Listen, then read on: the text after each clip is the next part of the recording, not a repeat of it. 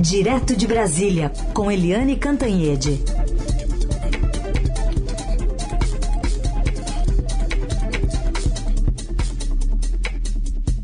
Oi, Eliane, bom dia. Bom dia, Raíssa e Carolina, ouvintes. Bom dia, Eliane. Queria começar te ouvindo sobre essa ideia de privatizar a Petrobras levada pelo ministro de Minas e Energia ao seu colega, né, Paulo Guedes, apesar da manifestação mais tarde lá do presidente do Congresso. Pois é, o, o novo ministro uh, de Minas e Energia, que substituiu o almirante de esquadra Bento Albuquerque, já no primeiro dia de trabalho foi lá uh, no ex-chefe, no ministro da Economia Paulo Guedes, entregar o projeto de privatizações, né? É uma coisa bem típica para tirar foto, para ganhar espaço, para fazer espuma. E o Paulo Guedes, que andava sumido, não manda mais nada, tal, tá animado com a história, né? Porque a praia dele, a praia da privatização é muito dele. É, encampou a ideia, disse que vai levar para o P P I, é, que é o, aquele programa de investimentos. Se passar pelo P P I, aí vai para o P N D, que é o Plano Nacional de Desestatização, todo animado.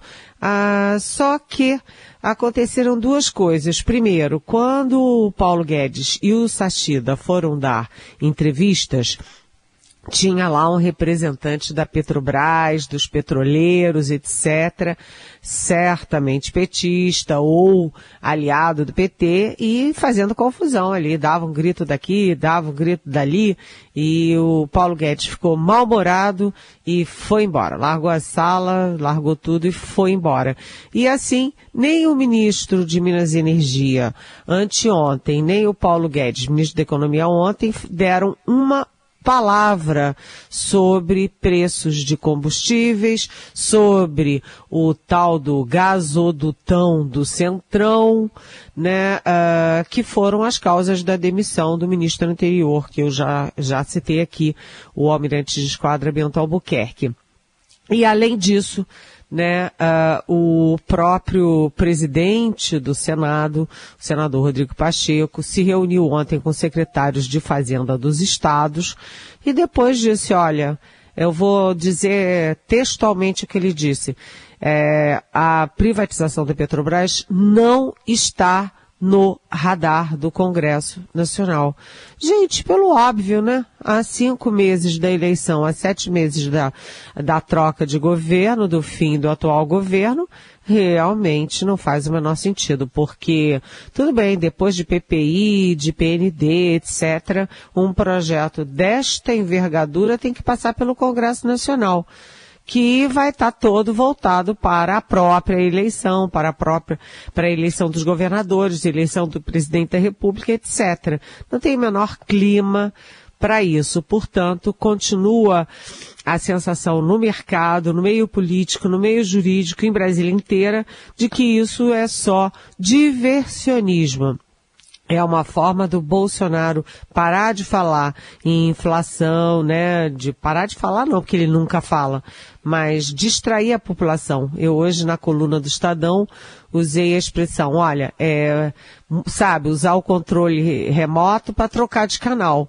Em vez de ficar batendo na urna eletrônica, batendo no T S E, eles agora vão ficar nessa tecla aí, é, nesse seriado de primeiro demite ministro militar, mais um. Depois é, fica com essa história de privatização da Petrobras. Se a privatização da Eletrobras, que não tem a mesma simbologia, o mesmo tamanho da Petrobras, está há anos sendo discutida e nunca chega a um desfecho, imagina a privatização da Petrobras. Então tá aí, Rodrigo Pacheco avisou, não está no radar do Congresso Nacional. Vamos lá, a gente continua acompanhando, mas ainda continua destacando também outra fala do presidente do Senado, Rodrigo Pacheco.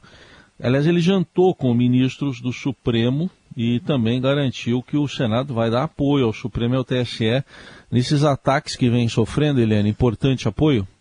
Sim, é, os ministros do Supremo né? Tá, se, eles andam conversando muito, estão vendo a escalada do Bolsonaro, estão vendo a escalada das Forças Armadas contra a urna eletrônica, contra a T S E, é, esse novo ministro da Defesa aí seguindo os passos, né, bom aprendiz é, do general Braga Neto, esse novo ministro que é o general Paulo Sérgio Nogueira de Oliveira. Então, três ministros do Supremo foram, vamos dizer assim, enviados para um jantar com senadores. Foram eles o Gilmar Mendes, o Lewandowski e o próprio Alexandre de Moraes. O jantar foi na casa da senadora Kátia Abreu e teve muita gente importante.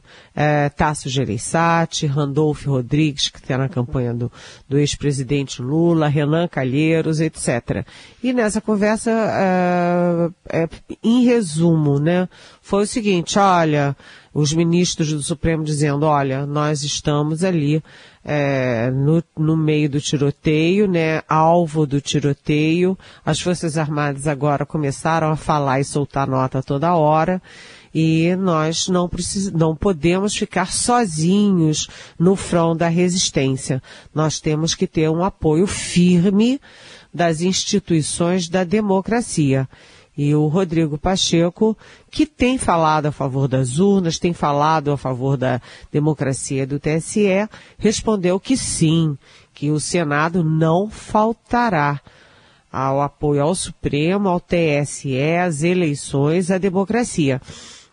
No fundo, no fundo, no fundo, o Supremo acha que sim, o Rodrigo Pacheco é, defende, mas que é tudo muito suave demais para a gravidade do momento. Então, foi aí uma espécie de cobrança dos ministros do Supremo aos senadores, ao poder ao outro poder da República. Agora, é, uma coisa curiosa é que o Ricardo Lewandowski e o Gilmar Mendes foram adversários ferozes ali no mensalão, né? Uh, cá para nós, né? Eles não gostam de ser identificados assim, mas aqui, em família, o Lewandowski é mais identificado com o P T, o Gilmar Mendes sempre foi mais identificado com o P S D B, e eles brigaram muito, mas agora eles se unem numa questão maior, que é defender a democracia brasileira. Então é aí, são os poderes,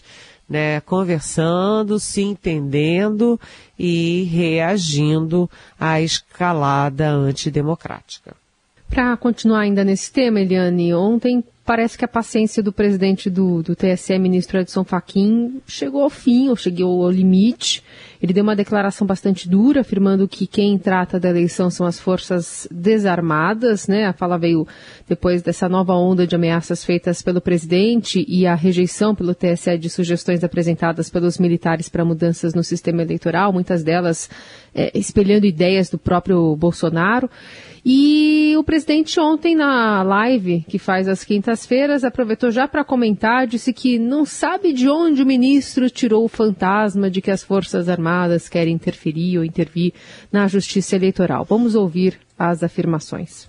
A contribuição que se pode fazer é uma contribuição de acompanhamento do processo eleitoral. Quem trata de eleições são forças desarmadas. E, portanto, as eleições dizem respeito à população civil que, de maneira livre e consciente, escolhe seus representantes. Logo, diálogo, sim, como disse, colaboração, sim, como eu disse. Mas, na justiça eleitoral, quem dá a palavra final é a justiça eleitoral. E assim será durante a minha presidência, e estou seguro que isso prosseguirá na gestão também do ministro Alexandre de Moraes. A justiça eleitoral está aberta a ouvir, mas jamais estará aberta a se dobrar a quem quer que seja tomar as rédeas do processo eleitoral. Eu não sei de onde está tirando esse fantasma e as Forças Armadas querem interferir na justiça eleitoral. Apesar do ministro Fachin, a gente não entende aí essa maneira do senhor se referir às Forças Armadas que foram convidadas a participar do processo eleitoral. Essa portaria, quando o ministro Barroso era presidente, agora o senhor é presidente,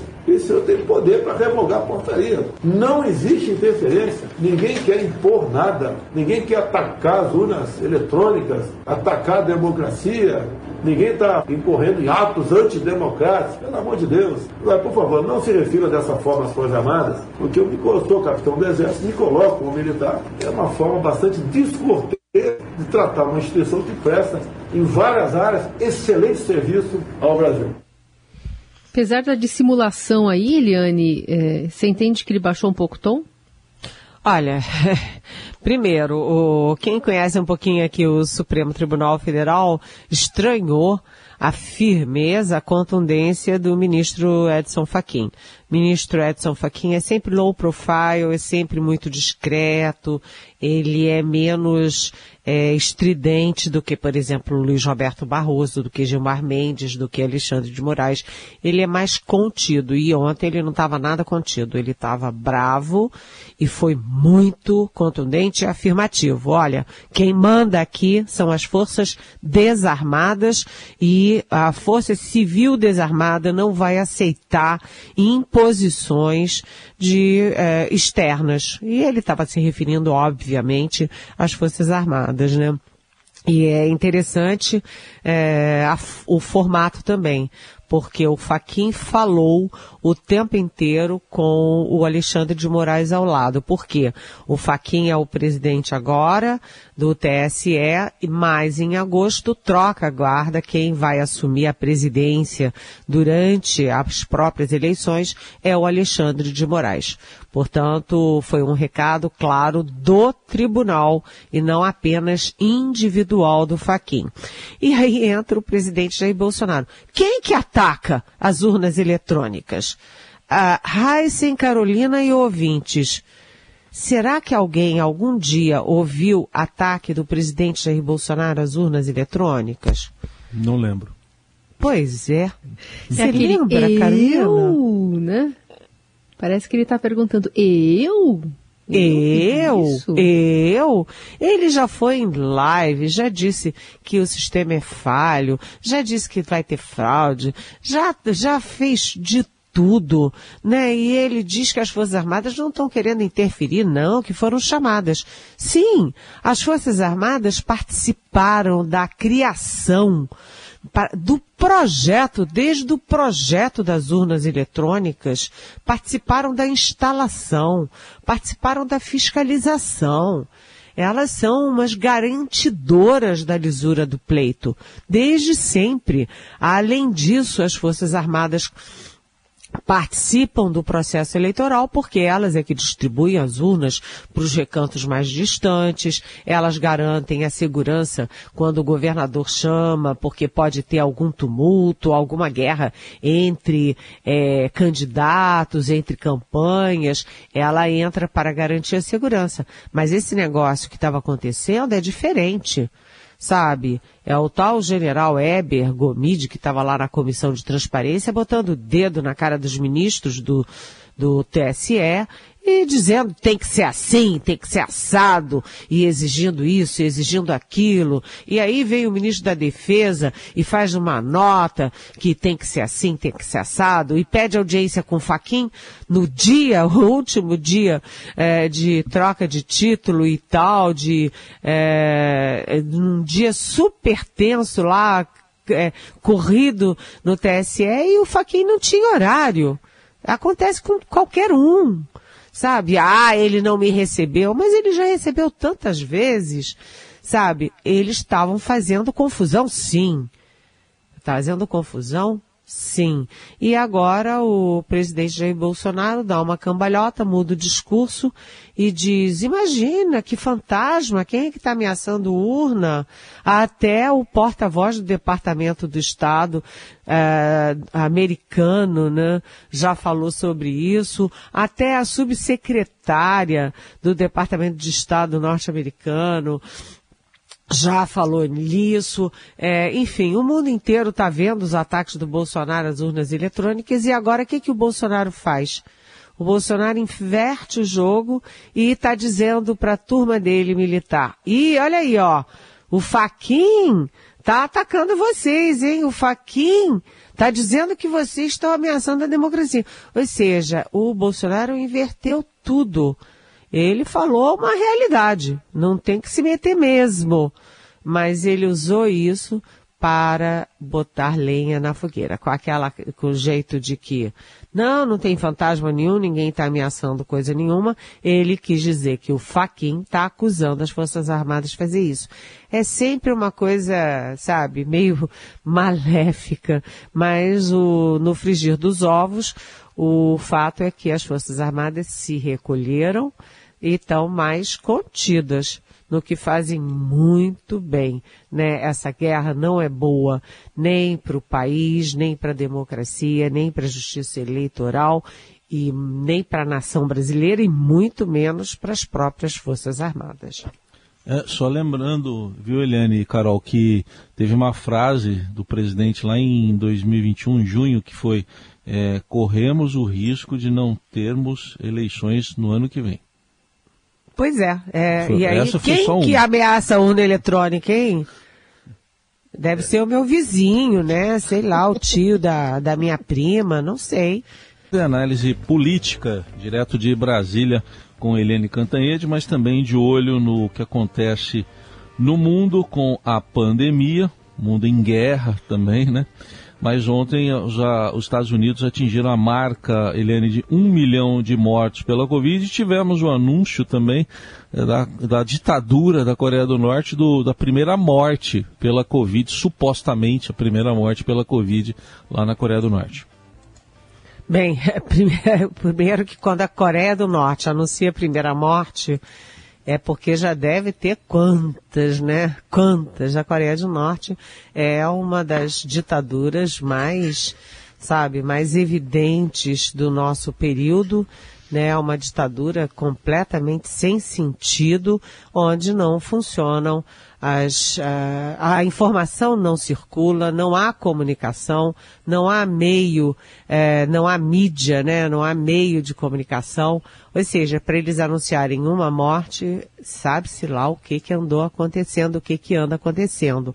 Mas um milhão de mortes nos Estados Unidos, gente, é muito doído. E o pior não é, é que continuam morrendo quatrocentas pessoas por dia nos Estados Unidos. Por quê? Porque lá houve uma campanha feroz contra as vacinas. Então as pessoas, aqui no Brasil, as pessoas estão pegando Covid. Tem muita gente com Covid, mas todo mundo está vacinado, está tá com a prevenção em dia, então a Covid é leve. Lá nos Estados Unidos, como tem um percentual grande de não vacinados, as pessoas pegam e morrem. E ainda tem quatrocentas pessoas por dia morrendo. É, isso é sinal de que a pandemia ainda não acabou. Ela melhorou, ela está mais lenta, ela está matando menos, mas não acabou. Tanto que a China tem lá aquela política de é, quarentena, quarentena radical, e está causando, inclusive, tumulto na economia internacional com isso, né? Morrem três pessoas, fecha tudo. E aqui no Brasil, é, a gente lembra aquela live do agora assumido ministro da Saúde, Marcelo Queiroga, em que ele avisou, olha, decretou, né, o fim da pandemia. Acabou a pandemia. Quem pode acabar é, com essa denominação pandemia é a Organização Mundial de, da Saúde, que PAN é do mundo todo.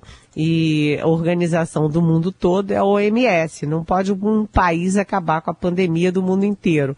Mas, enfim, aí ele fez aquele jogo de palavras e depois lançou aí regras para flexibilização é, da, da, da pandemia, das regras, né, das atitudes, ações é, de emergência sanitária na época de pandemia. E ontem a Anvisa, a nossa Anvisa, se reuniu para acompanhar esse processo, para flexibilizar algumas coisas, etcétera. E tomou duas medidas que são importantes.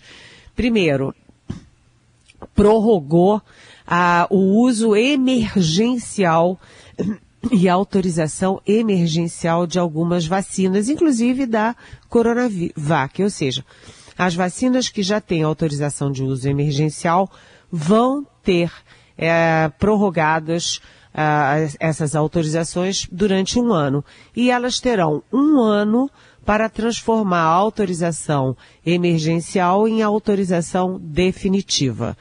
Outras vacinas, novas vacinas que pedirem autorização, isso a Anvisa é, vai ficar, avisa, a Anvisa avisa que ficará à disposição do Ministério da Saúde. Caberá ao agente de saúde, que é o Ministério da Saúde do Executivo, é, informar se é necessário ou não para o programa de combate à pandemia. Aliás, essa decisão da Anvisa não cabe só para vacina, cabe também para medicamentos, uso emergencial de medicamentos.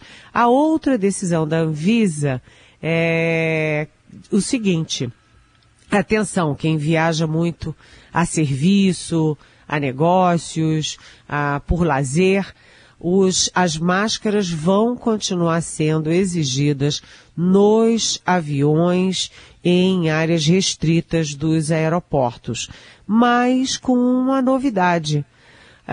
Uh, as companhias vão poder reabrir aquele lanchinho durante os voos. Então você usa a máscara, mas você pode tirar a máscara para tomar uma água e para comer o seu lanchinho. Estão permitidos novamente os lanchinhos a bordo. É, eu, quando viajava muito, depois da pandemia, eu parei, né? É, eu gostava daquele lanchinho, porque corre para cá, corre para lá, corre para cá, corre para lá, você nunca tem tempo de comer quando você está numa viagem a serviço. O lanchinho quebra um galho, né? As companhias vêm enxugando os lanchinhos, estão cada vez mais michurucas, é isso que eu ia falar. Mas é sempre um salzinho, né? Às vezes nem tem, né? Como essa pandemia aí foi uma, uma boa desculpa para não se distribuir mais, mas as que ainda distribuem sem cobrar a parte é uma lembrancinha de lanchinho, né? É uma lembrancinha, boa comparação. Um biscoitinho. É, uma coisinha pequena. Uma barrinha. Barrinha, barrinha, é barrinha de cereais. Bem, a barrinha ainda quebrava o galho. Eu me lembro de uma época que a gente fazia viagem na Varig sábado e tinha feijoada. Se eu, a viagem era na hora do almoço, tinha feijoada na hora do almoço, imagina, aquela feijoadinha, tinha almocinho, era tão gostosinho, a Varig era maravilhosa, né? É uma das perdas do Brasil, porque a Varig fez história, né? Sim. Bom, Eliane Cantanhede fecha com essa feijoada aqui de dica para uma sexta-feira com frio aqui em São Paulo, de cardápio aí para quem está acompanhando a nossa programação. Segunda-feira ela está de volta. Um beijo, Eliane. Um beijo, até segunda-feira. Tchau.